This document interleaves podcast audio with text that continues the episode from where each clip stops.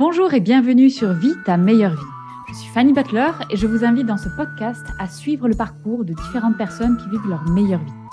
Mon invitée du jour, c'est Aude Tombois. Aude est naturopathe, professeure de yoga, devenue coach business spécialisée dans le Human Design. Sa vision, c'est de créer un mouvement de paix où chaque être humain deviendrait le meilleur en incarnant pleinement son unicité. Et cela permettrait d'inspirer ses proches à faire de même. Avant de se tourner vers cette voie complètement alignée à elle-même, Aude a eu un parcours beaucoup plus classique de business school, de salariat, et au bout de 4 ans, ça s'est soldé par une crise de sens qui va la mener à s'expatrier en Australie. Ce voyage va être une expérience introspective intense qui va lui permettre de découvrir ce qui l'inspire vraiment, et va la faire démarrer son chemin vers sa meilleure vie. Elle nous présente aujourd'hui son parcours, son cheminement, quelles ont été les transformations qu'elle a dû opérer pour créer sa meilleure vie. Je vous souhaite une excellente écoute. Bonjour et bienvenue Aude sur le podcast de Vie ta meilleure vie. Tout grand merci de venir faire cette interview avec moi. Alors Aude, tu vis aujourd'hui ta meilleure vie et tu es donc dans ton activité actuelle coach business, mais spécialisé dans le Human Design. Mais ça n'a pas toujours été le cas et tu vas nous expliquer un petit peu quel a été ton parcours. Mais alors, est-ce que tu veux peut-être expliquer un petit peu ce que tu fais aujourd'hui ? Oui, bonjour Fanny. Puis merci de ton invitation et de ton accueil sur le podcast. Je suis vraiment enchantée d'être là. Alors, eh bien, qu'est-ce que je fais ? Je coach. Alors, je coach essentiellement, effectivement, des entrepreneurs de tout chemin, on va dire, quelle que soit leur avancée sur le parcours de l'entrepreneuriat. Mais je fais aussi du coaching de vie puisque dans ma conception du business, l'activité professionnelle, finalement, n'est que notre meilleure excuse pour nous développer personnellement. Ouais. Et avant de vivre notre meilleure vie, aussi vivre la meilleure version de nous-mêmes quelque part. Donc, c'est toujours très, très lié et c'est ça qui est plutôt fun. Donc, je suis aussi coach de vie et effectivement, j'associe le Human Design, donc le HD, pour plus de personnalisation dans les accompagnements et pour aller plus en profondeur finalement, et donc plus de puissance, plus d'impact lors des transformations. Voilà.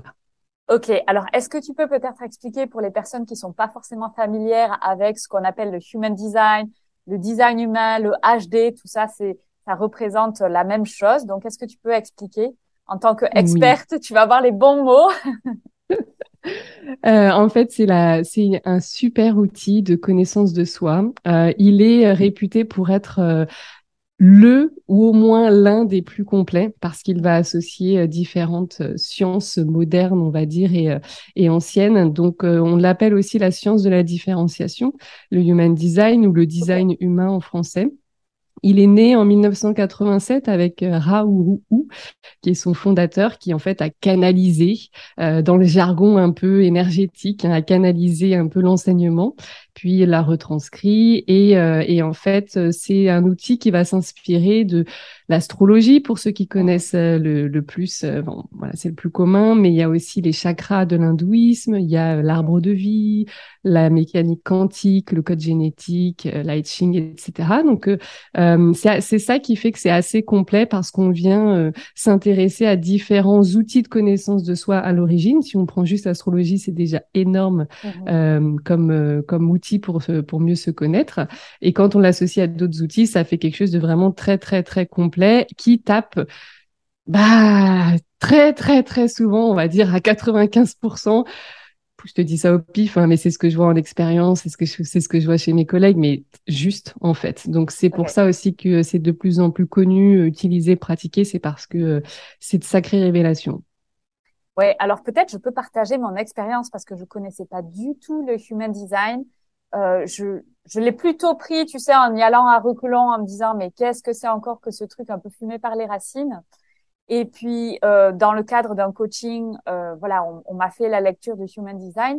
Et c'est vrai que c'était assez bluffant au niveau du fonctionnement. En fait, c'est vraiment, ça explique le fonctionnement au-delà de la science, tu vois, qu'on soit dans l'astrologie ou pas, tu vois, qu'on apprécie ce genre de choses qui sont considérées un petit peu alternatives ou pas, c'est toujours intéressant comme outil à avoir parce que ça permet d'une part d'avoir une autre lecture de soi et de se poser les questions en fait. Ah mais tiens, c'est vrai, je fonctionne comme ça. Donc c'est vraiment un outil hyper intéressant même pour les entre guillemets non-croyants, tu vois, comme prisme de lecture en fait. C'est vraiment un outil que j'ai découvert. Tout à fait. Ce qui est intéressant, c'est qu'en fait, ça vient mettre en lumière notre véritable nature. Sauf que parfois, cette véritable nature, on n'en a pas conscience, ou en tout cas pas sur chaque sphère de notre vie. Et ce qui est intéressant, c'est que quand on vient le dévoiler, on peut commencer à coacher et à aller plus en profondeur là-dessus, parce que c'est là où on peut se rendre compte si on a des conditionnements, si on a des programmations, si on a hérité des choses aussi, du parcours de nos parents, de nos grands-parents, etc.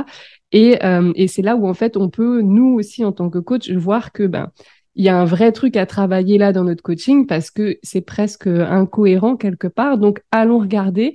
Ça mange pas de pain, comme on dit, de juste aller questionner l'endroit. Et souvent, ça loupe pas, la personne se dit mais oui, c'est comme si au fond de moi je savais en plus que j'étais plus comme ça, mais je me suis un peu construit à contre-courant parce que entourée de différents autres fonctionnements. Donc c'est pour ça que c'est vraiment assez c'est assez fou.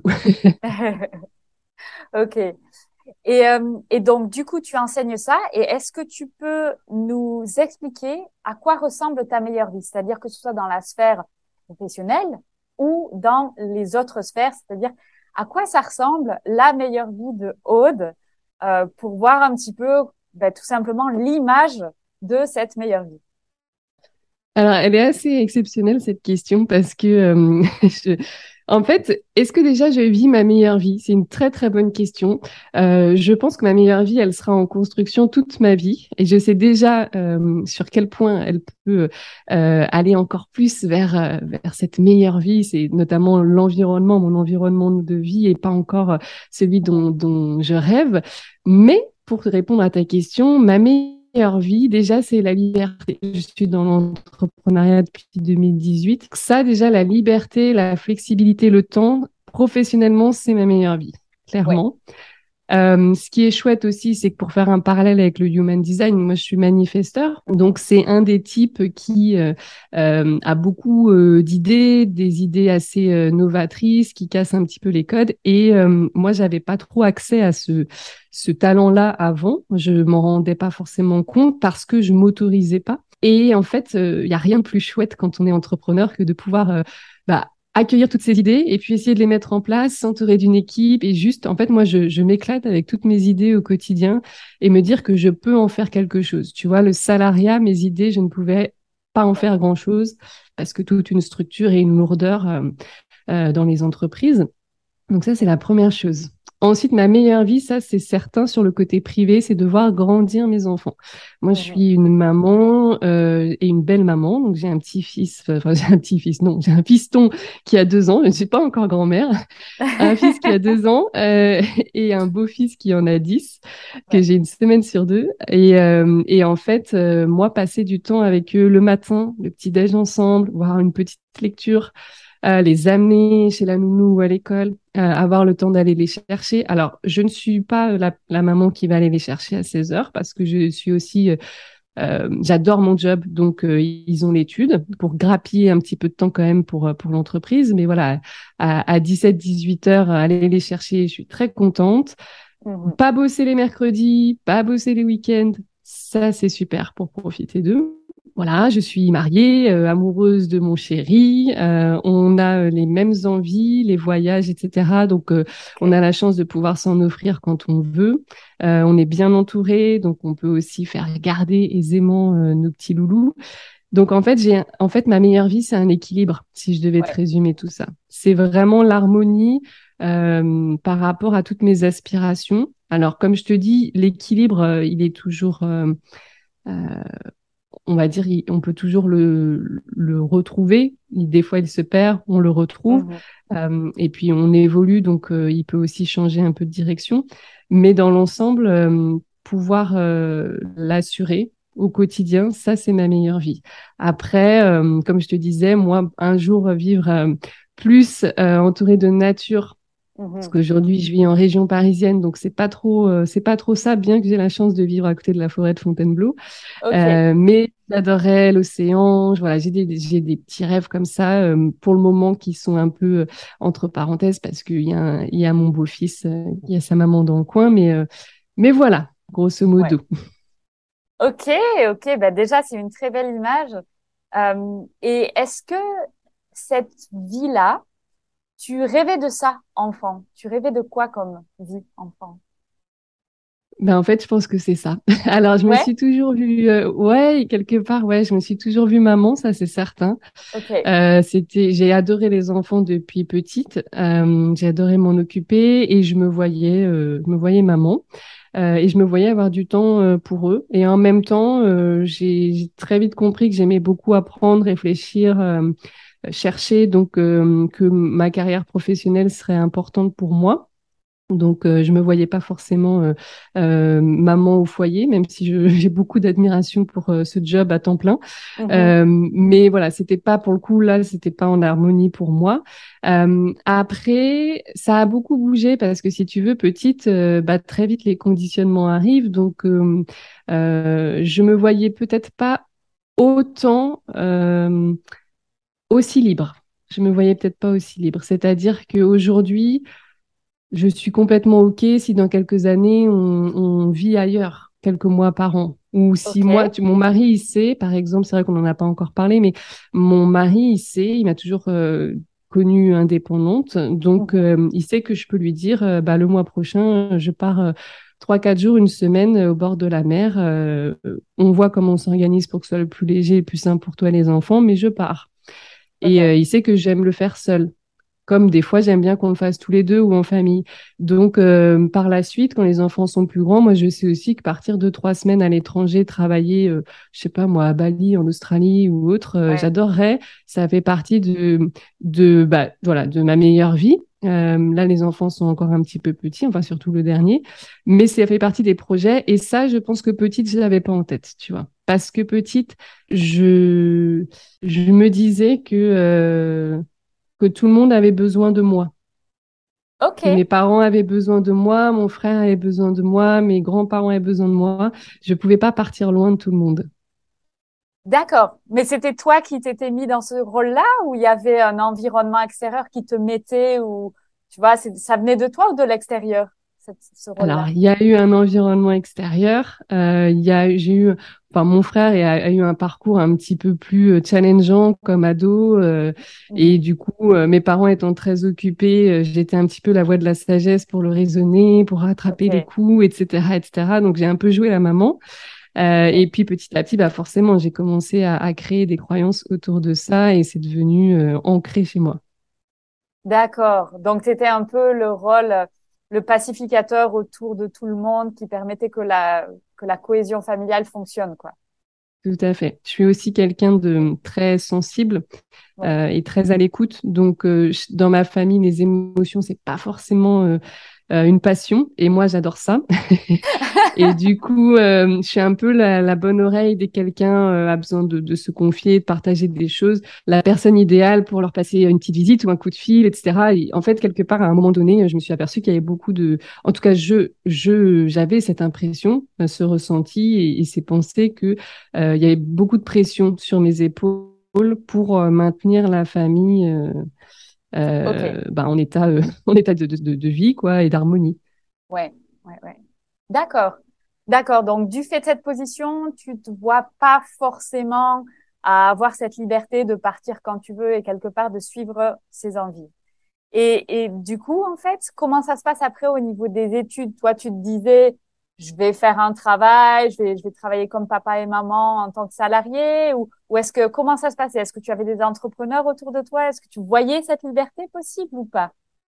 Alors, c'est assez complexe finalement et en même temps pas du tout. J'ai eu un parcours très classique parce que la bonne élève, l'enfant sage. Quand t'as un frère qui part en sucette, grosso modo, t'essaies de rééquilibrer le truc. Tu vas voir que l'équilibre et l'harmonie dans ma construction, c'est toujours là. Okay. Donc, moi, j'ai fait tout ce qu'on m'a dit. Donc, j'ai poussé les études. Bac S, DUT Finance, école de commerce, etc. Et j'adorais ça. Honnêtement, okay. C'est même pas, je le regrette pas. J'adorais étudier, j'avais le potentiel. J'ai aussi fait ce qu'on m'a dit sans trop chercher à sortir des clous, et c'était très bien comme ça. Mmh. Mais à côté de ça, donc moi, si tu veux, je me projetais en tant que salariée dans une grande structure, dans le marketing ou développement commercial. J'avais touché à différents secteurs pendant mes études. Donc, j'aimais à la fois la cosmétique, la pharmaceutique ou même la distribution. Okay. Mais à côté de ça, j'avais des parents. Mes parents, ils sont indépendants. J'ai ma mère qui est kiné. Okay. J'ai mon père qui est ingénieur en informatique, mais qui délivre des prestations pour des banques ou assurances. Donc, tous les deux, je les voyais prendre leurs vacances quand ils voulaient, même si on va pas se leurrer, ça se résumait à 2 semaines par an. Mais il y avait cette liberté de quand on veut, on met en place. Je les voyais être passionnés. Mes parents se sont jamais plaints d'aller au travail. Ils adoraient tous les deux vraiment ce qu'ils faisaient. Et quelque part, je les sentais en fait maîtres de leur activité. Okay. Jamais ils se sont plaints d'une personne supérieure à eux, à devoir mettre en place des actions qui ne leur convenaient pas ou autre. Ils faisaient ce qu'ils voulaient. Et puis ma mère étant kiné dans la ville où je faisais mes études, plus jeune, entre 2 rendez-vous, elle pouvait nous récupérer à l'école, nous amener à un rendez-vous. Enfin, il y avait, tu vois, cette liberté, cette flexibilité. Donc, je pense que j'ai baigné dedans en appréciant et en même temps, rationnellement, en prenant un autre parcours.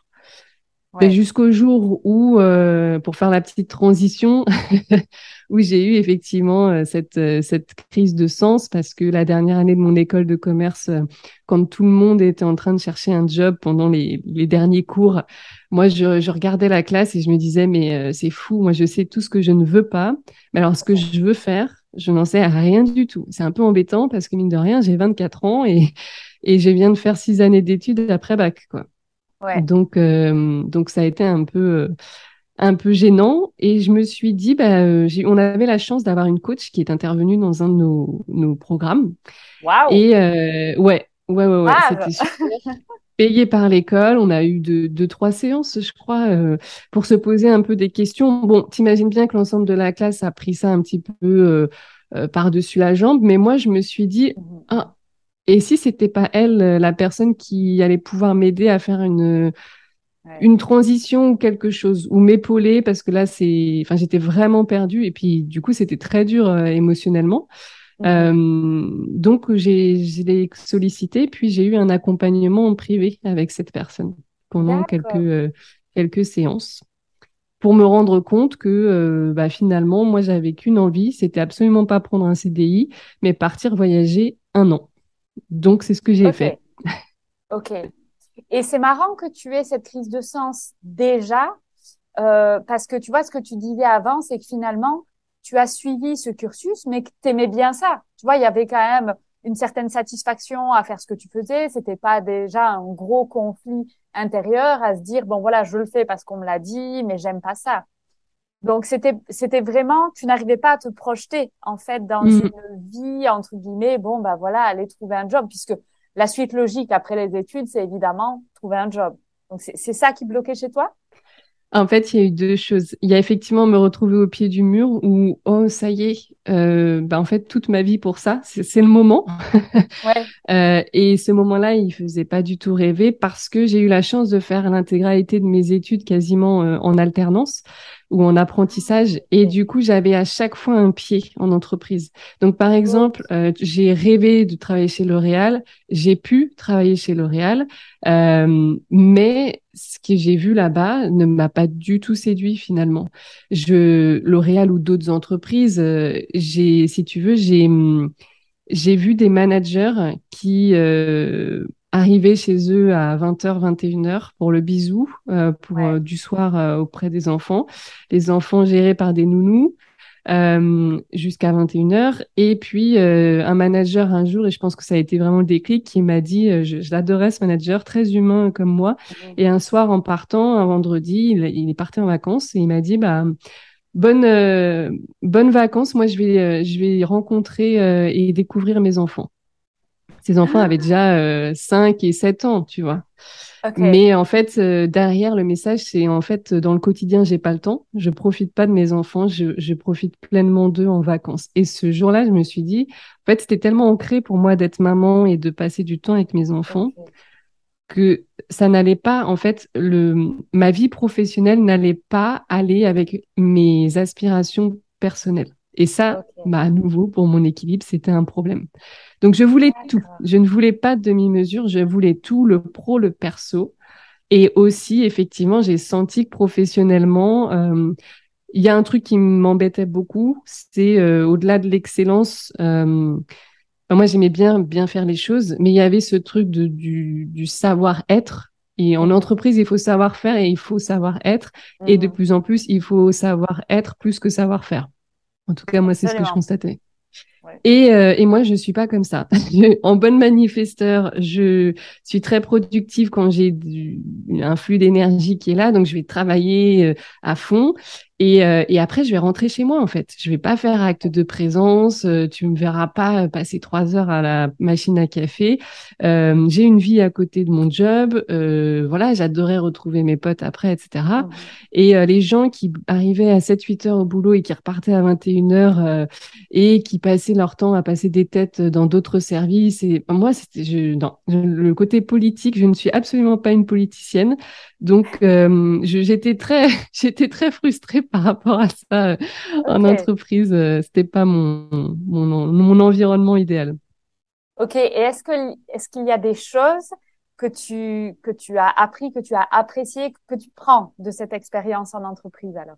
Bien sûr, j'ai appris. Alors déjà, typiquement chez L'Oréal avec la division luxe, parce que je travaillais pour la marque Lancôme, j'ai appris l'excellence opérationnelle, le souci du détail, le soin du client.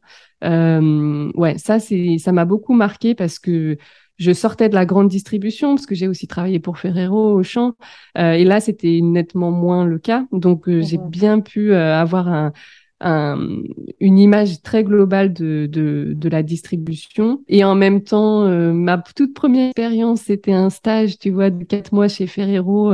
J'avais 20 ans et je devais arriver à 4 heures du matin en magasin et vendre mes PLV. Donc, ces espèces de grandes animations en carton où tu as plein de produits de la marque qui sont au stand, à l'entrée en promo ou autre. Et donc moi je devais arriver au milieu de la nuit et dire laisse-moi je sais pas moi 20 mètres carrés, 10 mètres carrés de ton espace en magasin pour que je monte tous mes trucs et je me retrouvais face à des responsables de magasins de 60 ans qui avec un sacré caractère parce que la mass market c'est quand même quelque chose qui me disait non, les négociations se passent mal avec Ferrero, vous sortez, et moi j'avais fait 1 heure de route à 4 heures du matin.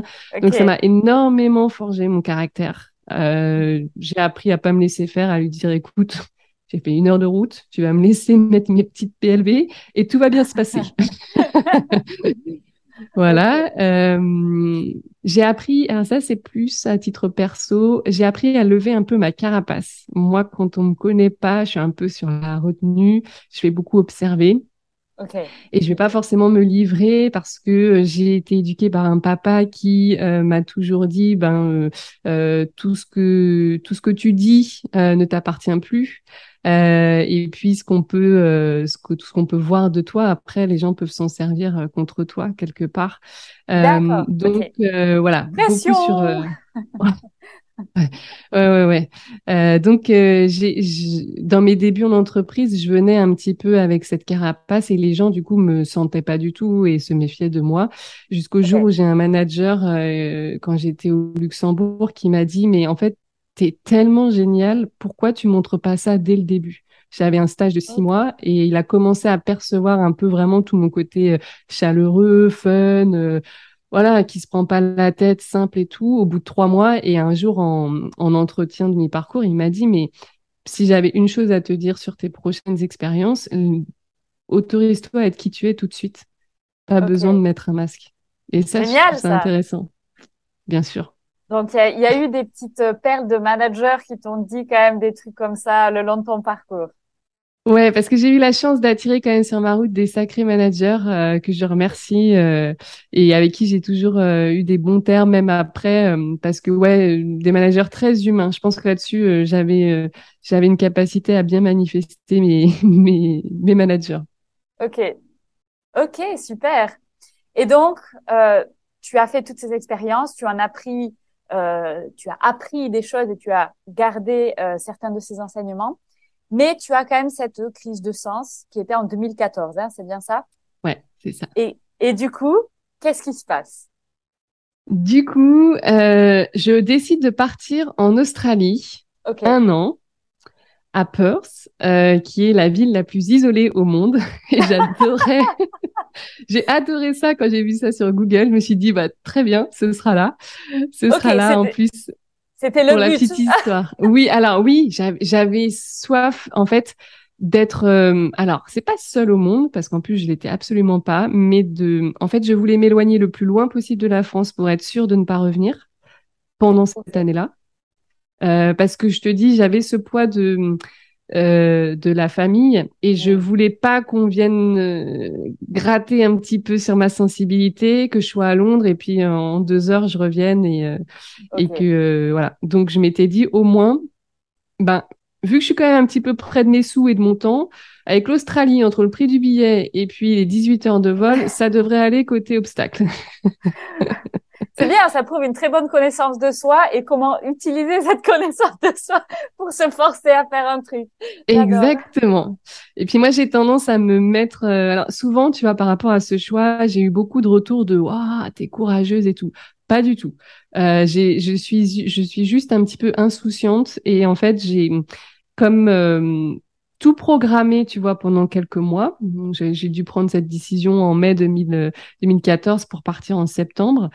Et en fait, c'était fictif. Toute cette organisation, le billet, le visa, c'était fictif. Jusqu'au moment où je me suis retrouvée à l'aéroport avec mes 2 sacs à dos, que ma mère et mon frère étaient en larmes, que j'ai décidé de pas me retourner et que j'ai avancé. Je suis montée dans l'avion et je me suis dit, OK, t'as vraiment fait ça. Excellent.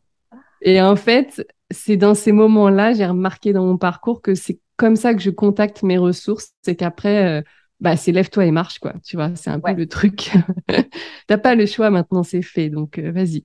Et alors, tu avais prévu quelque chose pendant cette année ou tu t'es juste dit, je pars? Non, j'avais prévu les premières semaines. Je m'étais dit, je vais. En fait, mes parents ont des amis qui ont des amis australiens. Okay. Et qui par chance vivaient aussi à Perth. Bon, ils étaient en Europe pendant que moi j'allais arriver en Australie. Donc je m'étais dit, bah moi je vais faire ma vie. Si on arrive à se voir et pourquoi pas à ce qu'ils m'hébergent au tout début, peut-être quand je reviendrai en ville, ça peut être chouette.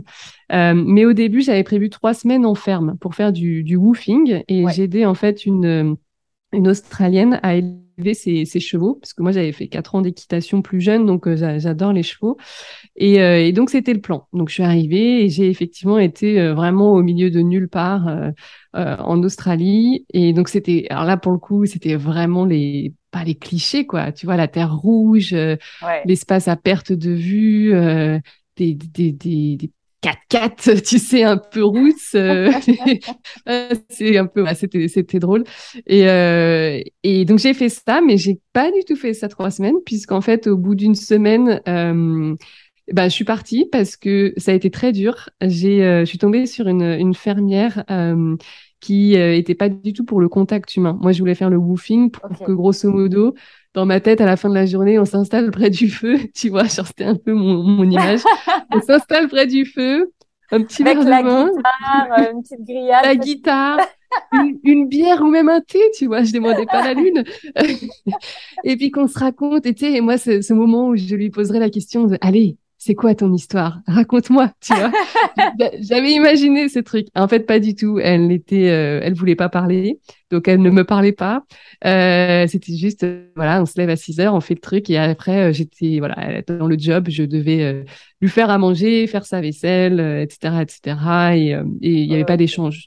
Donc, ça, si tu veux, j'ai pris un petit peu sur moi, mais c'est surtout que Un jour, en donnant à manger aux chevaux, il y avait des trois jeunes chevaux un peu fougueux qui se sont battus pour la nourriture et en fait qui ont juste oublié que j'étais là au milieu des trois et qui m'ont clairement envoyé valser à 3 mètres et je me suis un petit peu fait mal au dos. Okay. J'ai été chercher mes lunettes à l'autre bout du champ et là je me suis relevée, je me suis dit je suis pas venue là pour souffrir. Okay. Je m'en vais. C'était ta semaine de bienvenue en Australie. Voilà. Welcome. Voilà. Tu voulais de l'aventure, voilà. Exactement. Donc, je suis rentrée sur Perth, la ville, qui était à 1h30 du coup de la ferme. Et puis, bah là, j'ai pu revoir donc les amis de mes parents, qu'on se connaissait déjà un petit peu. Ils m'ont hébergée pendant, je crois, 2 semaines. Et moi, j'ai cherché un travail et un hébergement, une coloc. Donc, j'ai pu être prise en tant que vendeuse chez L'Occitane. Donc, ça, c'était trop cool. Et puis j'ai trouvé une coloc, donc tout ça s'est passé en 10 jours et après a commencé ma vraie vie en Australie et finalement les gros changements de cette année-là, c'est que j'ai eu la chance d'avoir une manager à nouveau, tu vois, incroyable. À la fin de l'entretien, si tu veux, elle m'a dit, mais je lui disais, si jamais j'étais encore un petit peu timide, si jamais vous me prenez, quand est-ce que je saurais, etc. Elle m'a dit non mais Aude, je te prends, j'adore juste qui tu es, ça me suffit, je te prends, tu commences demain. Enfin, tu sais, c'était hyper simple. Et en fait, cette femme, elle était fan de yoga, elle pratiquait tous les jours le yoga. Alors, elle avait 50 ans, elle était magnifique, elle avait un corps incroyable et elle était à fond dans le développement personnel, la connaissance de soi, la spiritualité. Donc, ça a été mon mentor, clairement. Et en fait, un jour, elle me dit, moi, j'avais commencé la méditation en France à ce moment-là, puisque au milieu de cette quête un peu personnelle, j'avais trouvé la méditation. Et ma colocation était à côté d'un grand lac. Donc, tous les matins, je sortais de chez moi à 6h. Là, tout le monde vit à 6h en Australie. En France, on se sentirait un peu seul au monde, mais là-bas, voilà, ils sont tous avec leurs chiens, leur café, machin, c'est trop cool. Et du coup, moi, je marchais un petit peu avant d'aller au travail et puis je méditais au bord du lac. Et puis, en fait, un jour, je discutais avec elle et je lui partageais ma petite routine et elle m'a partagé son amour du yoga jusqu'au jour où elle m'a dit « mais je t'emmène ». Et on a commencé à pratiquer toutes les deux, tous les jours, en fermant la boutique. Ensuite, on filait au studio de yoga. Et petit à petit, j'en ai trouvé un autre, moi, au bout de ma rue. Et en fait, j'ai passé 1 an à pratiquer le yoga tous les jours. Okay. Je suis tombée en amour sur le yoga, donc j'ai commencé à prendre aussi soin de mon hygiène de vie, mon alimentation, etc., etc. Et donc, je suis tombée un petit peu dans la marmite du bien-être et voilà. Ok, et tu es devenue prof de yoga. Tout à fait. Alors, en fait, je suis d'abord rentrée en France en me disant, il n'y a plus qu'à trouver un super studio de yoga en France, sauf que mes parents habitant quand même un peu la campagne, il n'y avait pas grand-chose. Et sinon, il fallait que j'aille sur Paris, que j'aille faire 1h30 de transport, faire mon cours, revenir. Donc, j'ai commencé à chercher des plateformes en ligne. À l'époque, il n'y en avait pas beaucoup et c'était surtout aux États-Unis.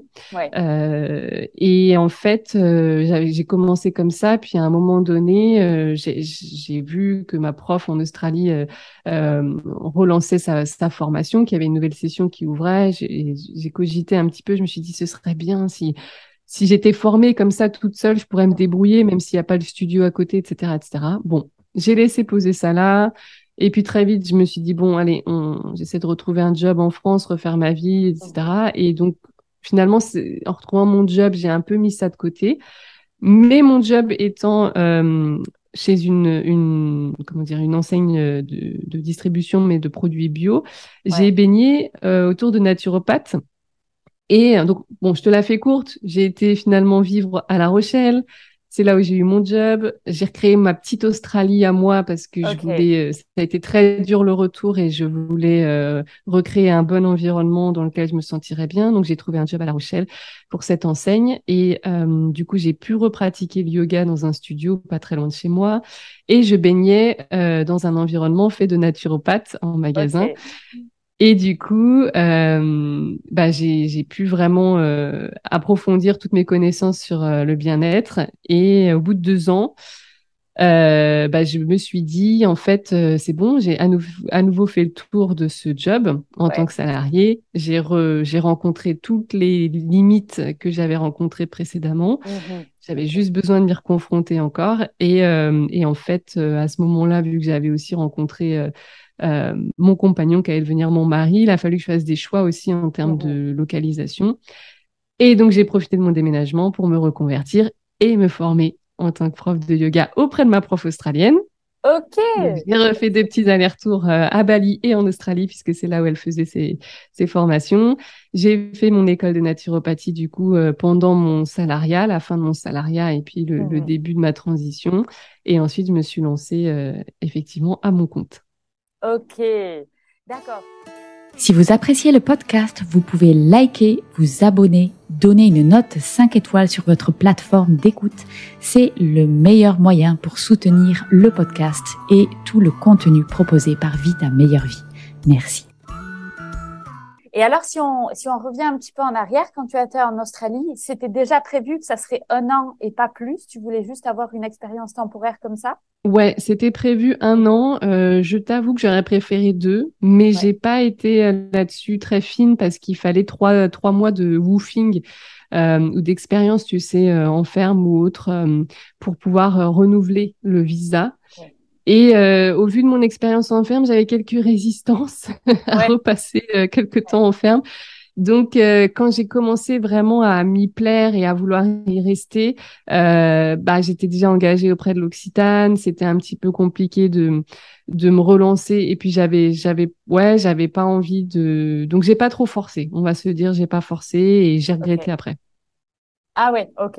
T'aurais peut-être un peu regretté. Ouais, parce que l'Australie, c'est un coup de cœur. Je pense que dans une autre vie, j'ai vécu en Australie. C'est vraiment, je me sens chez moi là-bas. J'aime beaucoup les Australiens. Je suis fan de ce pays et ça a été un déchirement de le quitter.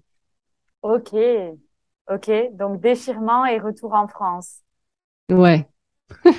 Qu'est-ce qui a été dur? Parce que ça, j'aimerais bien que tu expliques. Parce que c'est quelque chose qui est difficile à comprendre peut-être quand on n'a pas trop voyagé ou vécu, parce que c'est pas juste voyager, mais vécu à l'étranger. Quand on revient, qu'est-ce qui est difficile quand on revient? Ah, plein de choses. Ce qui est difficile, c'est que ton ancien environnement n'a pas bougé. Ouais. Tes parents, tes amis, pour la plupart, leur vie, elle a continué comme la tienne aurait continué si tu n'avais pas déménagé, si tu veux. Donc, tu te retrouves à tout ce que tu as fui. Moi, c'était de la fuite, très clairement, cette année-là. Donc, je me retrouve de nouveau confrontée à ce que j'ai fui. Les gens comprennent pas que tu sois pas content de rentrer. Mes parents l'ont vraiment pris personnellement, enfin, surtout ma mère, parce que pour elle a dû s'imaginer que ça faisait des mois que j'attendais ça. De la retrouver, elle, alors que ça n'avait rien à voir.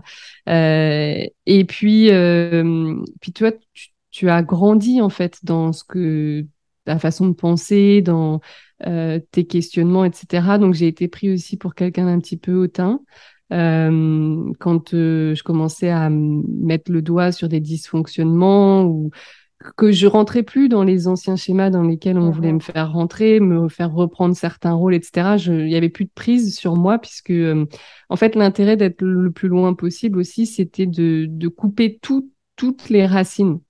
Et me construire moi, me rencontrer moi. Et quand tu as les influences de ta famille ou tes amis d'enfance, c'est compliqué de te trouver parce qu'il y a toujours un moment donné où tu viens te réidentifier à l'étiquette qu'on a pu mettre sur toi dans ton parcours. Donc moi, j'avais pas le choix et ça a été génial, mais du coup, ça a été extrême quelque part. Donc quand je suis revenue avec qui je suis, que ce soit une nouvelle façon de m'habiller, de penser... même mes ambitions avaient changé, si tu veux. Moi, je me souviens d'une discussion avec mon père.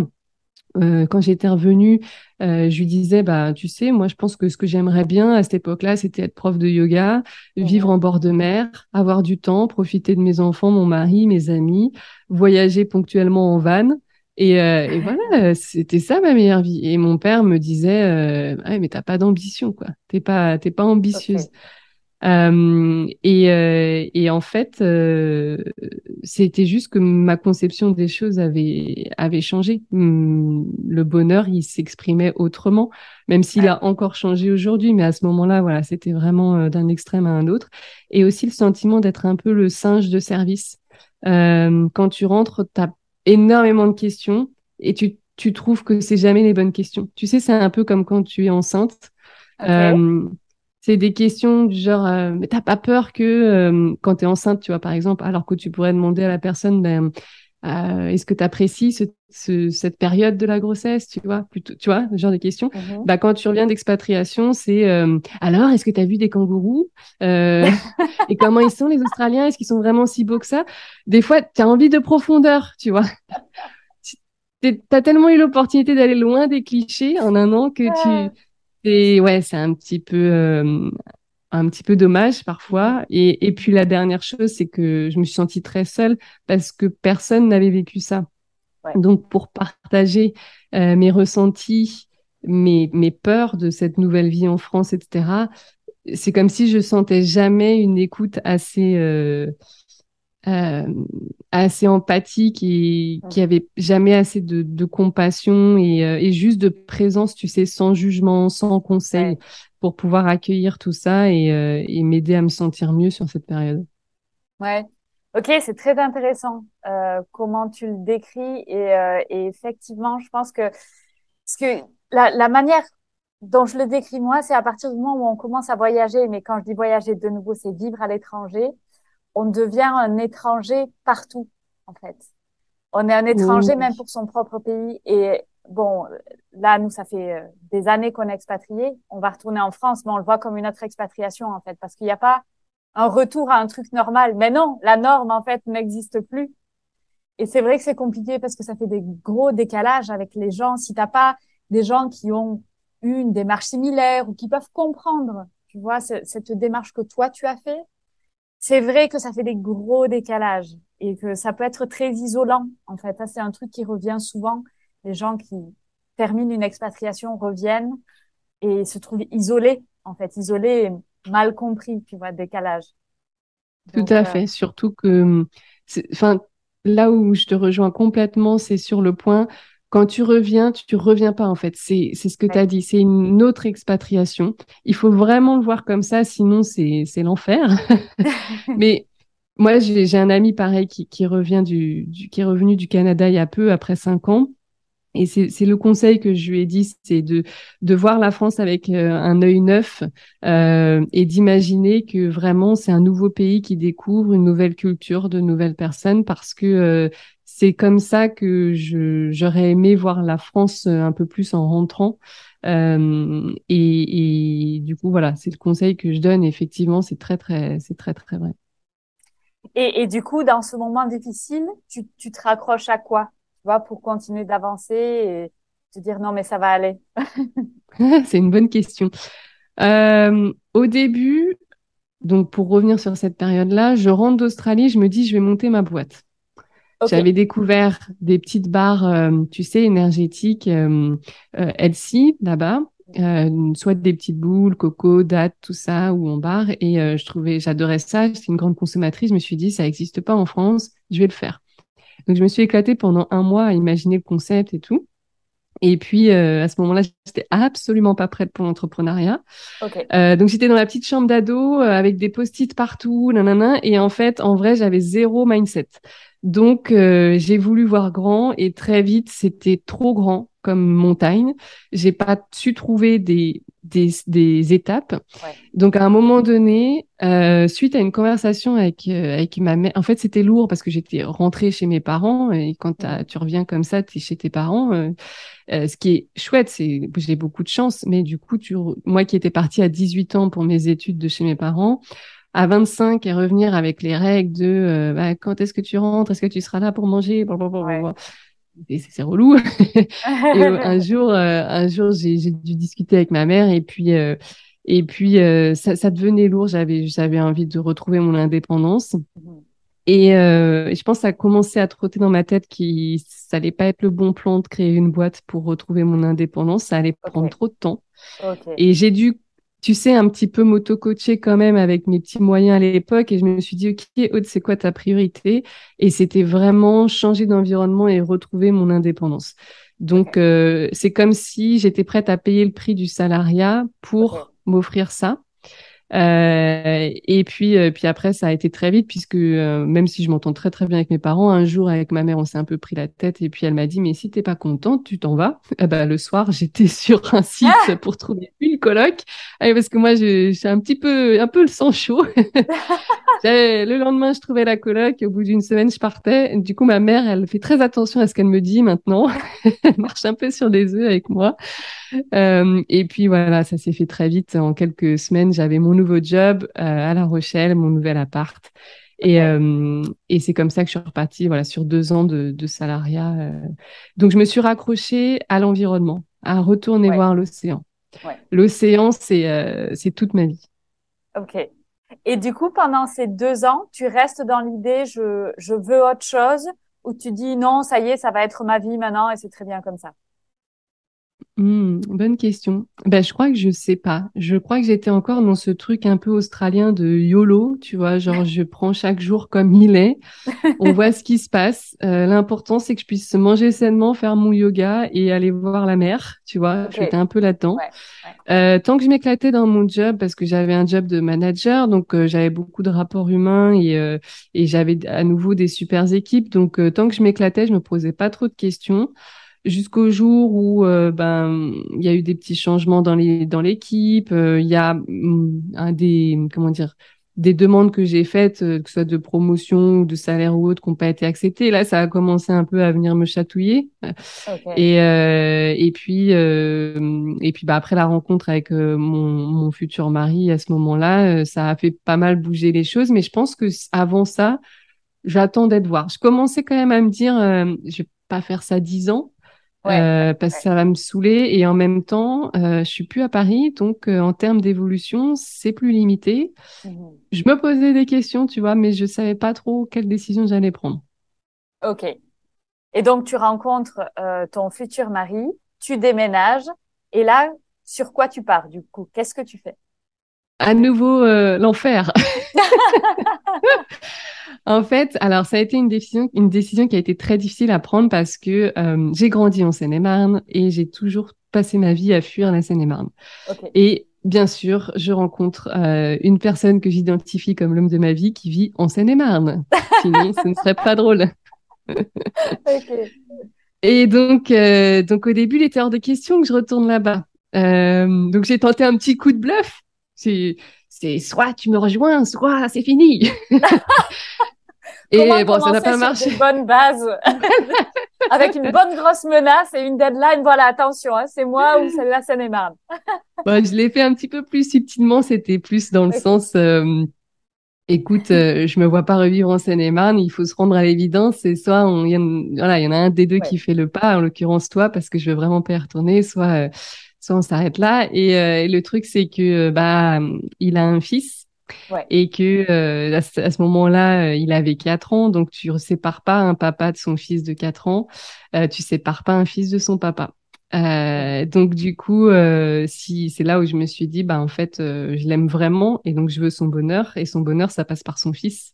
Ouais. Donc je ne vais pas aller chambouler ça. Et puis après tout, alors heureusement, je pense vraiment ce qui m'a sauvée dans ce choix-là, c'est que j'étais dans le yoga et dans beaucoup de développement personnel et de la spiritualité. Donc, je me suis dit, tu sais, c'est pas rien. Il aurait pu vivre à La Rochelle, hein, en fait. Donc, pourquoi à nouveau là-bas? Donc, prends-le comme une expérience pour aller trouver cette fois-ci ton bonheur à l'intérieur et plus dans ton environnement extérieur. Ouais. Donc...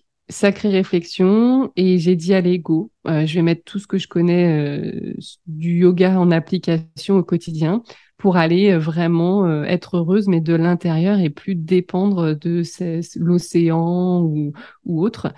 Donc je l'ai pris comme un challenge mais ça n'a pas du tout été simple. Pas du tout, du tout. Mais heureusement, là, je me suis raccrochée à mon nouveau projet qui était effectivement de me lancer en tant que prof de yoga et naturopathe à mon compte. Donc bah là, ça a pris tout l'espace, ça m'a éclatée parce que comme je te dis, j'adore créer, j'adore entreprendre. Puis c'était la meilleure excuse pour pratiquer du yoga aussi et bien manger. Donc voilà, pendant quasiment, donc j'ai fait ça en 2018 jusqu'à jusqu'à l'an dernier quasiment. Ça m'a pris. J'ai fait une transition douce en 2020-2021, mais oui, ça m'a pris beaucoup en fait de mon attention. Et puis bah mine de rien, j'avais quand même tous mes amis en Seine-et-Marne, donc c'était aussi très chouette de les retrouver. Okay. Mais je pense que c'était le bon moment parce que il y a eu 2 ans entre-temps entre moi et moi-même à La Rochelle, et j'étais c'est un peu triste à dire comme ça, mais je pense qu'il y a une partie de moi qui était à nouveau rentrée dans le moule et qui appréciait de nouveau tout ce que j'avais pu connaître enfant. Ok. Et ça, tu le vois comme quelque chose de bien ou tu le ressens plutôt comme quelque chose de négatif? Je suis neutre, mais je pense que si je prenais le temps de me poser la question, il y aurait une partie de moi qui se dirait et si t'étais pas forcément revenu en Seine-et-Marne, si t'avais revoyagé après l'Australie, tu t'étais pas réinstallé en France, qu'est-ce qu'aurait été ta vie, ton mindset, ton évolution personnelle finalement. Des fois je me pose la question parce qu'en fait en revenant d'Australie, il y a eu un mois de battement où je me suis dit est-ce que je refais pas ça mais en Nouvelle-Zélande. Et je l'ai pas fait parce que j'ai eu peur de ne plus jamais revenir en France. Je me suis dit, c'est soit tu te réinstalles maintenant, tu souffres un bon coup, mais tu te réinstalles, soit tu pars, mais tu as conscience que probablement tu ne reviendras plus en France. Et comme je te dis, la famille, c'est très important pour moi. Et il y a un truc dans ma vie de rêve que je voulais, c'était d'avoir mes enfants et de voir mes parents profiter de leurs petits-enfants et voir mes petits-enfants créer des super liens avec leurs grands-parents sur une base régulière et pas une fois par an, si tu veux. Ouais. Aujourd'hui, j'ai ça et à chaque moment en famille, on voit que ce soit ma famille ou la famille de mon mari une à 2 fois dans le mois et c'est chouette, c'est quand même magique. Donc, je regrette pas pour ça. Ok, c'est très intéressant cette dualité, hein. La dualité du besoin de voyager et partir pour se rencontrer, se connaître, solidifier qui on est avec des expériences et en même temps cette volonté charnelle d'avoir la famille et de créer cette atmosphère et avec tout le monde dedans. C'est très intéressant. C'est pour ça, si tu veux, que quand tu parlais de la meilleure vie, finalement, ma meilleure vie, pour moi, c'est quand j'associerais tout ça, vraiment, c'est-à-dire mon point d'ancrage en France et ponctuellement des mini-séjours à droite à gauche. Je pense que je suis profondément nomade dans le sang et que m'installer vraiment dans un pays, c'est pas forcément mon truc. Tu vois, me mettre 10 ans en Australie, je suis pas persuadée que c'était vraiment mon rêve. Par contre, me dire, bah, je suis 1 mois en Australie, 6 mois plus tard, je suis 1 mois à Bali, 6 mois plus tard, je suis en Nouvelle-Zélande. Donc, t'as remarqué, c'est toujours un peu le même coin, mais en tout cas, voilà, j'aime beaucoup. Ce côté nomade, ça m'attire beaucoup. De pouvoir associer les deux, ce serait super. Ouais, ok. Et est-ce que dans ce parcours, parce que quand tu le décris, tu vois, je trouve que c'est hyper fluide, en fait. On voit qu'il y a eu des moments un petit peu plus difficiles, mais c'est quand même très fluide. Et est-ce que tu as eu des ratés, des échecs? Alors, quand je dis échec, c'est pas l'échec final où boum, t'arrêtes et puis c'est la fin, tu vois. Juste, en fait, quelque chose qui n'a pas marché. Et si c'est le cas, comment tu as fait pour continuer à avancer et à te dire non, mais ça va aller? Tu sais, toujours dans le mindset, quoi. Ouais. Alors, c'est très difficile comme question pour moi, la question des échecs, parce que ça fait un moment que je me la pose et j'ai l'impression qu'il n'y a jamais d'échecs dans ma vie. Je pense qu'il y en a, comme tout le monde, mais je les vois tellement pas comme des échecs que du coup, vraiment théoriser le truc, c'est compliqué pour moi. Mais je pense que il y en a plein, mais je saurais pas t'en parler. Si, tu vois, je pourrais te dire oui. Avoir arrêté l'école de, enfin, avoir arrêter, entre guillemets, mon parcours en école de commerce à la fin. Enfin, j'ai eu mon diplôme et tout, mais ne pas avoir tout de suite pris un CDI, fait carrière classique, avoir eu un chemin cohérent comme la plupart de mes camarades quand je vois aujourd'hui ce qu'ils sont devenus et tout, ça pourrait être un échec. Pour moi, c'est la meilleure des victoires. Mais pourtant, sur le moment, oui, je l'ai vécu comme un échec. Sur le moment, je me suis dit, mais qu'est-ce qui va pas chez toi? Qu'est-ce qui va pas chez toi? Pourquoi t'es toujours différente quelque part? Pourquoi tu t'arrives pas à te satisfaire aussi de ce genre de vie toute simple? Pas arrivé. Oui, tu vois, en Australie, quand j'étais en Australie et que je voyais des Français finalement arriver à avoir un vrai job et s'y installer avec un visa permanent. Moi, j'ai pas fait ça. J'aurais pu. J'ai pas fait le nécessaire pour. Et après, comme je te dis, j'ai un peu regretté de pas avoir prolongé quelques années, quel que soit le visa sur place. Donc, ça a été un échec. Quand je suis rentrée, je me suis dit, mais t'aurais pu faire partie de ces Français qui ont une vie en Australie. Mais j'ai toujours trouvé un sens derrière chaque chemin que j'ai pris. Donc, pas vraiment d'échec. Même encore aujourd'hui, avec mon entreprise, quand je vois que je vends pas, parce que ça m'arrive comme tout le monde, je me dis c'est que c'était, je le savais dans le fond, c'était pas une offre qui me faisait vibrer, ou je savais que le prix était pas le bon. Enfin, je m'attarde pas trop en fait sur le raté, et j'essaie soit toujours de trouver une raison ou de rebondir et d'avoir tout de suite un élan vers autre chose. OK. La question de l'échec, c'est toujours une question qui est un peu compliquée, parce que la plupart des entrepreneurs, il y a déjà un mindset, tu vois, qui voit déjà le silver lining sur, de toute façon, toute expérience. Donc, même un raté. C'est pour ça que j'essaye de pas forcément utiliser le mot échec et expliquer, voilà, c'est des ratés ou des choses, tu vois, qui sont pas passées comme tu avais prévu. Parce qu'effectivement, à partir du moment où on est dans le mindset que chaque expérience, en fait, il y a un enseignement, et il y a quelque chose qui te permet d'avancer de toute façon et te faire avancer peut-être plus vite ou dans une meilleure direction, c'est toujours positif. On est très clair là-dessus. Donc, c'est très intéressant ta vision qui confirme ce type de mindset. Si tu veux, je pense que mon plus grand échec, ça va être très bizarre ce que je vais dire, mais c'est la première fois que je l'ai vécu que j'ai connu l'échec dans ma vie. C'était à 18 ans. Okay. Quand j'avais monté mon dossier pour être en prépa pour rejoindre l'école de commerce, que j'ai été acceptée dans une prépa parisienne, c'était un peu le Graal, tu vois, pour moi, parce que du coup, je me disais, ça y est, les Parisiennes, HEC, compagnie, c'est assuré, j'ai juste à cravacher. Et qu'en fait, au bout de 2 mois, ils faisaient comme un petit conseil pour évaluer un peu le niveau des élèves, et puis tout de suite mettre en place ce qu'il fallait, voire arrêter, enfin demander aux élèves de sortir du parcours parce que ils allaient pas suivre, et puis ils allaient faire baisser un peu les résultats de l'école. Ouais, bah bien sûr, tu sais, maintenant les candidatures, tu les fais aussi parce que tu connais le taux de réussite de telle prépa ou telle, tu vois. Okay. Et en fait, moi, ça m'a jamais traversé l'esprit que je pouvais être une mauvaise élève, puisque j'avais toujours été une bonne élève. Et ce jour-là, je me suis retrouvée face à une dizaine de profs qui m'a dit, en fait, Aude, vous faites partie des 3 cas de la classe où on s'interroge, parce qu'en fait j'étais vraiment naze en maths. J'avais fait S, mais je cartonnais en SVT, en physique chimie, et j'ai été nulle en maths et je détestais ça. Et j'avais trouvé une prépa forcément où il y avait, je crois, 14 heures de maths par semaine. Je me levais le samedi matin, il y avait 4 heures de maths, c'était l'enfer. Et du coup, c'était une prépa scientifique. Ouais, c'était une prépa HEC mais option scientifique pour ceux qui ont fait le bac S. OK, d'accord. Donc, ils avaient plus d'heures de maths, au cas où ils en voulaient encore, plus d'heures de maths que ceux qui sortaient de économique et sociale. Maintenant, tout ça a changé, je crois, mais bon, voilà, c'est mon petit moment où j'ai l'impression d'avoir 50 ans. Mais du coup,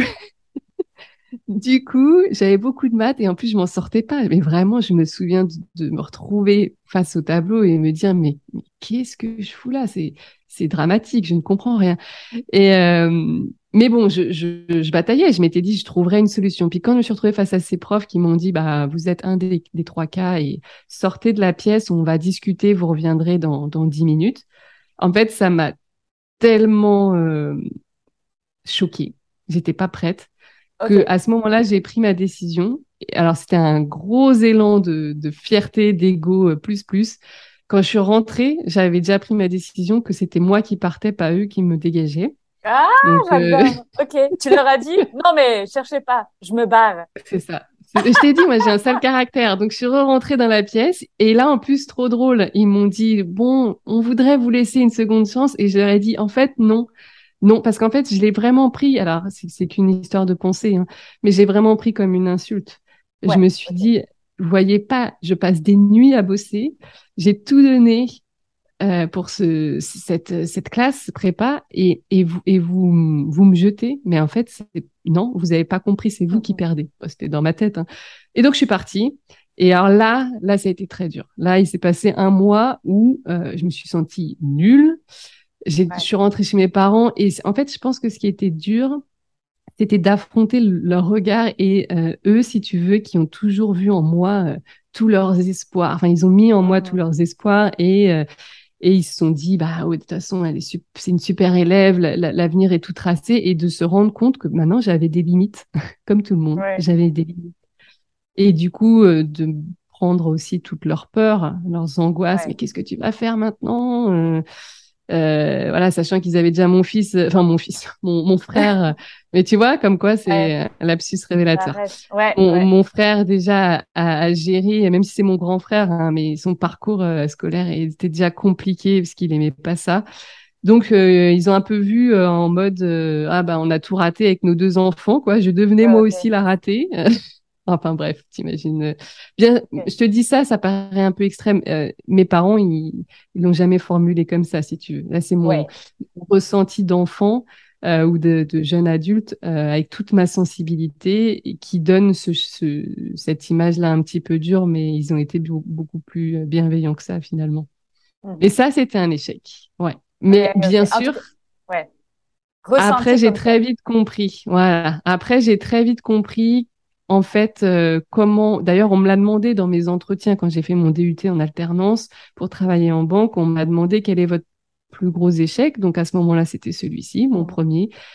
Et en fait, tout de suite, il y a une RH qui m'a dit « Et qu'est-ce que vous en retirez ?» Et ce jour-là, je me suis dit « Bah ouais, qu'est-ce que t'en retires, Aude ?» Et en fait, à ce moment-là, je me suis dit « Bah, tu sais quoi ? Tu vas avoir les mêmes écoles. » que ceux qui sont restés dans la prépa, ça va être ton challenge, mais tu vas juste passer par une voie plus cool, le DUT, dans lequel tu vas pouvoir apprendre plus concrètement et avoir du temps pour vivre, parce que le DUT et la prépa, ça n'a rien à voir. Ouais. Et résultat, j'ai adoré faire ma rentrée dans mon école de commerce et voir 2-3 anciens camarades qui étaient plutôt bons en plus dans la prépa et de me dire, bah voilà, j'ai roulé le système. Ouais. Ben, écoute, je me retrouve énormément dans ton parcours parce que j'ai eu un parcours un peu similaire et je suis assez anti-prépa parce que j'étais aussi une très bonne élève. Je suis allée en prépa parce que c'était la voie royale, hein, on va pas se cacher. Donc, prépa scientifique où j'ai souffert. Donc, moi, j'ai pas été virée au bout de 2 mois. J'ai fait la première année où ça a été, je crois, l'année la plus dure de ma vie où tu ne fais que bosser. T'as 2 colles par semaine. Donc, c'est pas une heure de colle ou de punition, c'est un examen oral où tu vas avec une équipe, t'es avec quelqu'un d'autre, t'es devant un tableau. Et puis, tous les samedis, 4 heures d'examen. Tous les samedis. Et ensuite, tu rentres chez toi samedi après-midi, tu dois bosser, puis le dimanche, tu bosses encore, puis tu reviens et c'est horrible. J'ai jamais bossé autant de ma vie et j'ai jamais été aussi nulle. Et je pense vraiment que la prépa, il y a un choc. Il y a un fossé entre être une bonne élève ou en gros, ce qu'on te demande au lycée, c'est d'être un perroquet. On t'apprend un truc, tu dois le recracher. En fait, c'est assez simple. Par contre, d'un coup, on te demande de faire des maths, un concept et d'avoir une opinion et d'essayer de trouver, tu sais, d'avoir des solutions pour résoudre un puzzle mathématique. Alors qu'avant, on t'a juste dit comment le faire et puis t'avais juste à répéter, quoi. Exactement. Et ça a été pour moi dramatique. Mes meilleurs résultats, c'était en philo. C'est le truc qui a rien à voir. Donc, avec, bien sûr, toute l'humiliation dont tu as droit dans ce type d'école qui est, par exemple, quand on avait certains profs, c'était la plupart des profs, quand ils te rendaient les copies, ils le faisaient par ordre décroissant. Donc, t'espérais être, voilà. Alors, c'est vraiment un truc de prépa. Donc, tu te tapes la honte, t'es là à transpirer sur ta chaise en te disant, mais vas-y, dis mon nom. Et puis, ça n'arrive jamais. Donc, t'as le suspense, tu te sens mal, t'as envie d'aller vomir après, c'est horrible. Et au bout d'un an, je me souviens qu'on m'a fait un peu le même discours que toi. On m'a dit, elle a tellement bossé qu'on doit la laisser passer, tu vois, on est un peu obligé parce qu'elle a fait que bosser pendant un an, tu vois, genre j'ai pas vécu, c'était horrible. Mais sache Fanny que si tu fais ta deuxième année, tu vas être 5,5, donc tu vas très certainement faire 3 ans. Et donc là, je me suis dit, bon, ok, c'est pas un bon deal, tu vois, il y a trois à faire. 3 ans au lieu de 2. Voilà, 3 ans. Et j'étais là, mais c'est impossible, je vais pas faire 3 ans ou juste la vie, c'est horrible. Je suis aussi partie sur un DUT en me disant, tu sais quoi, je vais tout déchirer en DUT. Et c'était facile, le DUT comparé à la prépa, puisque tu as une force de travail qui est énorme et c'est plus pratique, enfin, c'est beaucoup plus logique comme apprentissage. Donc, ça s'est hyper bien passé. Je me suis retrouvée aller dans les écoles d'ingé et à retrouver les 5,5 qui avaient souffert pendant 3 ans et qui, du coup... ils ont souvent raté leur école d'ingé parce qu'ils ont tellement souffert que quand ils arrivent à une école d'ingé, ils disent, ça y est, c'est la fête, je vais enfin en profiter, et qui ratent complètement. Toi, t'as bien vécu ton DUT et puis tu peux faire ton école d'ingé et t'es cool, quoi. Mais c'est exactement ça. Je vois qu'on a vécu la même aventure et c'est incroyable. Moi, je ne recommanderais jamais la prépa à quiconque. C'est un destructeur. Moi, j'ai vu des personnes tomber en anorexie. Enfin, ça te rend malade. Il y a des moments où mon prof de maths, justement, quand il rendait les copies par ordre décroissant, là. Bon, j'étais toujours dans l'une des dernières, bien évidemment, jusqu'au moment où un jour d'été, c'était fin septembre, il m'a quand même dit, mais sautez par la fenêtre, en fait. Sautez par la fenêtre, qu'est-ce que vous foutez là? Parce qu'il y avait aussi ça, hein. Psychologiquement, c'était bien, on était bien, là, on était vraiment dans la bienveillance. Ouais, bienveillance, et vraiment, tu prends chaque élève là où il est, tu le prends par la main et tu l'aides, tu vois, super. Ah oui, on est dans le soutien. Ouais. Donc bon, j'espère que depuis, ça a changé quand même, je sais pas. Mais en tout cas, clairement, c'est pas du tout la voie. Il y a tellement d'autres choses à faire, quoi. Enfin, et puis c'est très. Alors, pour la culture générale, c'est très bien. Après, moi, j'ai une opinion un peu tranchée sur la culture générale. Je trouve que à partir du moment où t'as une bonne mémoire, t'as une bonne culture générale. Si t'as pas de bonne mémoire, t'as pas de bonne culture. Donc, c'est comme tout. Oui, si tu veux te faire mousser lors d'un dîner, c'est super la prépa parce que t'apprends tellement de choses. On t'encourage à aller à des expos. On te crée pour que tu sois l'élite de la France. Très bien. Ouais. Bon, si tu as travaillé sur ton ego, t'as pas besoin de tout ça. Tu t'en sortiras tout aussi bien dans ta vie. Ouais, exactement. Et ça, c'est vrai. On nous le rabâchait. Vous êtes l'élite de la nation. J'étais là, mais c'est hyper bizarre comme truc à dire de la part d'un prof, quoi. Peut-être tu te dis, vous êtes l'élite de la nation, mais enfin, non, il y a des gens bien partout, monsieur, mais qu'est-ce que vous dites? Ouais, c'est dramatique, je trouve, mais bon.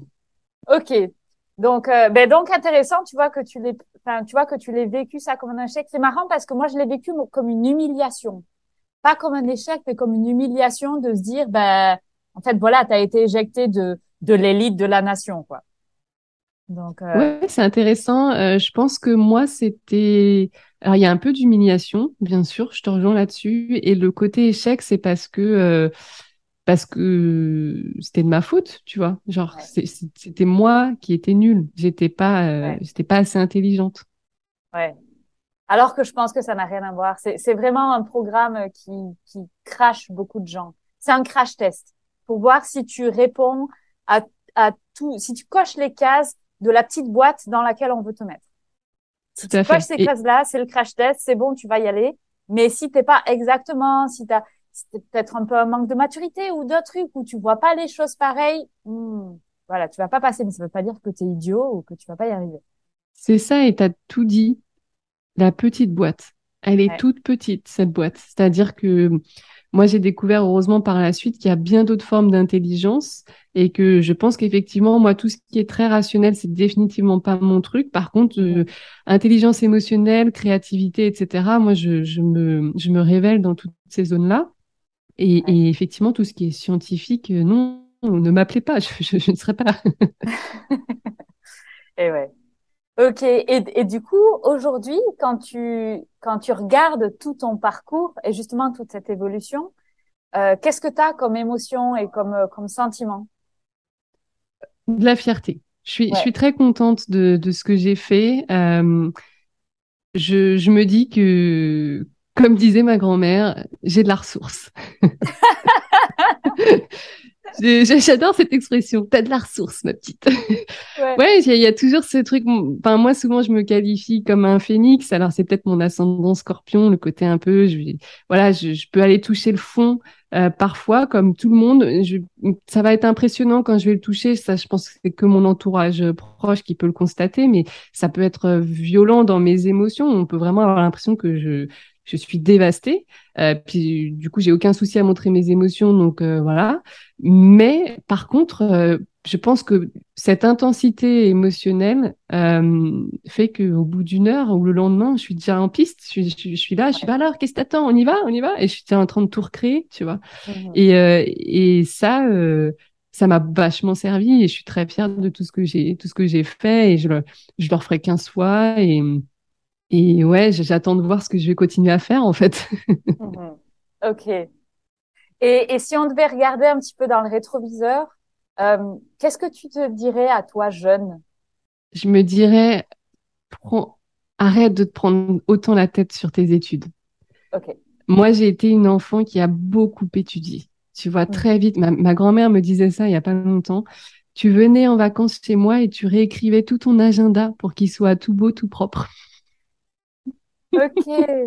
Pour te dire le niveau, tu vois, j'étais très appliquée et j'aimais beaucoup étudier, mais parfois c'était surtout du perfectionnisme et puis parce que je pense que j'avais pas trop d'autres intérêts aussi, même si mes parents nous ont toujours inscrits à un sport. On faisait aussi un instrument de musique. Moi, j'ai appris la guitare, mais je pense que je manquais aussi de curiosité personnelle, donc je me réfugiais dans mes devoirs et j'ai beaucoup étudié, et je pense que j'ai un peu gâché du temps. J'aurais aimé peut-être utiliser ce temps autrement parfois, et je sais que je me suis un peu trop pris la tête sur mes études, et quoi qu'il en soit, j'aurais toujours rebondi, donc je lui dirais ça, cool. Va profiter un peu de la vie. Relax. Ouais. Ok. Et donc maintenant, si on regarde devant, quels sont tes rêves pour la suite? Eh bien, écoute, moi, je viens de sortir du statut de micro-entrepreneur et créer la société. Donc, je lui souhaite une longue vie.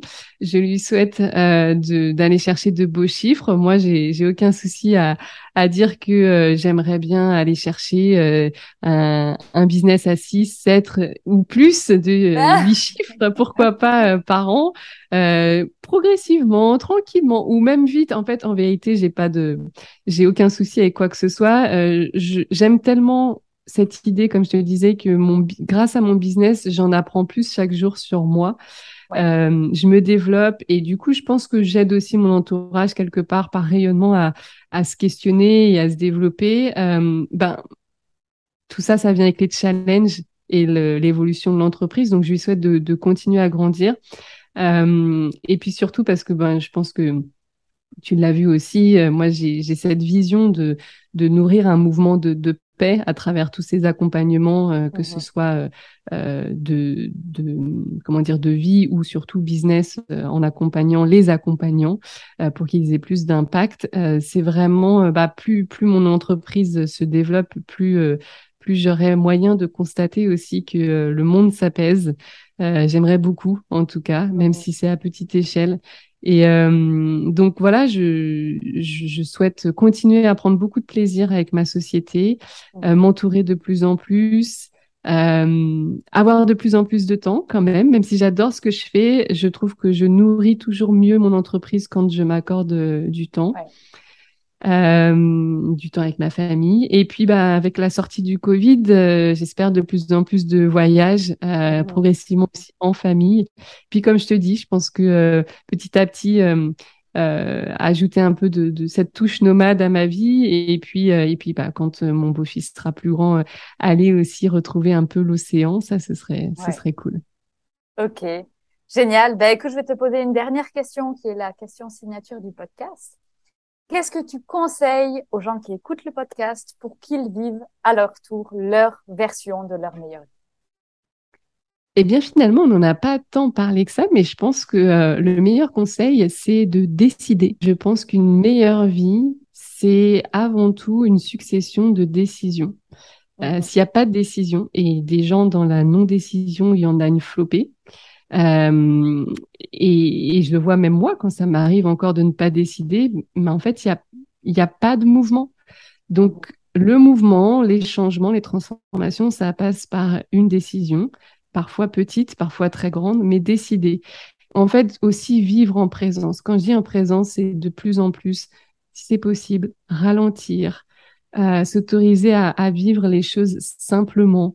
Je lisais un livre il n'y a pas longtemps qui disait, tu vois, c'est une petite parenthèse, mais l'ego, c'est ce que j'aime beaucoup étudier à nouveau autour de l'ego et du mindset, etc. Et il disait, l'ego, c'est ce qui nous c'est ce qui empêche les vivants de vivre. Okay. L'ego nous tue. Et je lisais ça au moment où j'étais en train de boire mon petit café face à un arbre dans mon jardin. Il faisait super beau, j'entendais les oiseaux. Et je me suis dit, bah, c'est vrai, en fait, ce moment-là, si j'étais dans ma tête, parce que les voix dans notre tête, toutes ces pensées, ce n'est que l'ego. Si j'étais en train de me connecter à l'ego, je manquerais toute la subtilité, la richesse et la beauté de ce moment. Et le fait que j'ai lu cette phrase, j'ai marqué un temps de pause, j'ai regardé la beauté de l'arbre, j'ai apprécié mon café, j'ai écouté les oiseaux, j'ai senti mon assise. Bon, après, moi, je reste une prof de yoga et de méditation, donc c'est plus simple aussi, peut-être, je suis un petit peu plus familière à tout ça. Et je me suis dit, bah voilà, la présence, ça reste tout. Et quand on est présent, conscient à sa vie, on peut noter les espaces où on ne prend pas de décision. Et si on n'en prend pas, juste à avoir l'honnêteté de le reconnaître et de se dire, bah, je m'auto-coach si j'ai les outils, ou je me fais accompagner pour prendre une décision. Comme je l'ai fait en 2014, que j'ai vu qu'effectivement, je ne savais pas quelle décision j'allais prendre pour mon avenir professionnel, mais je savais qu'il y avait un truc qui coinçait. Je savais aussi que j'y arriverais pas seule. Donc, j'ai été me faire accompagner et j'ai pu prendre une décision. Et ça a été juste le début d'une multitude de décisions, et c'est ça pour moi la clé, décider.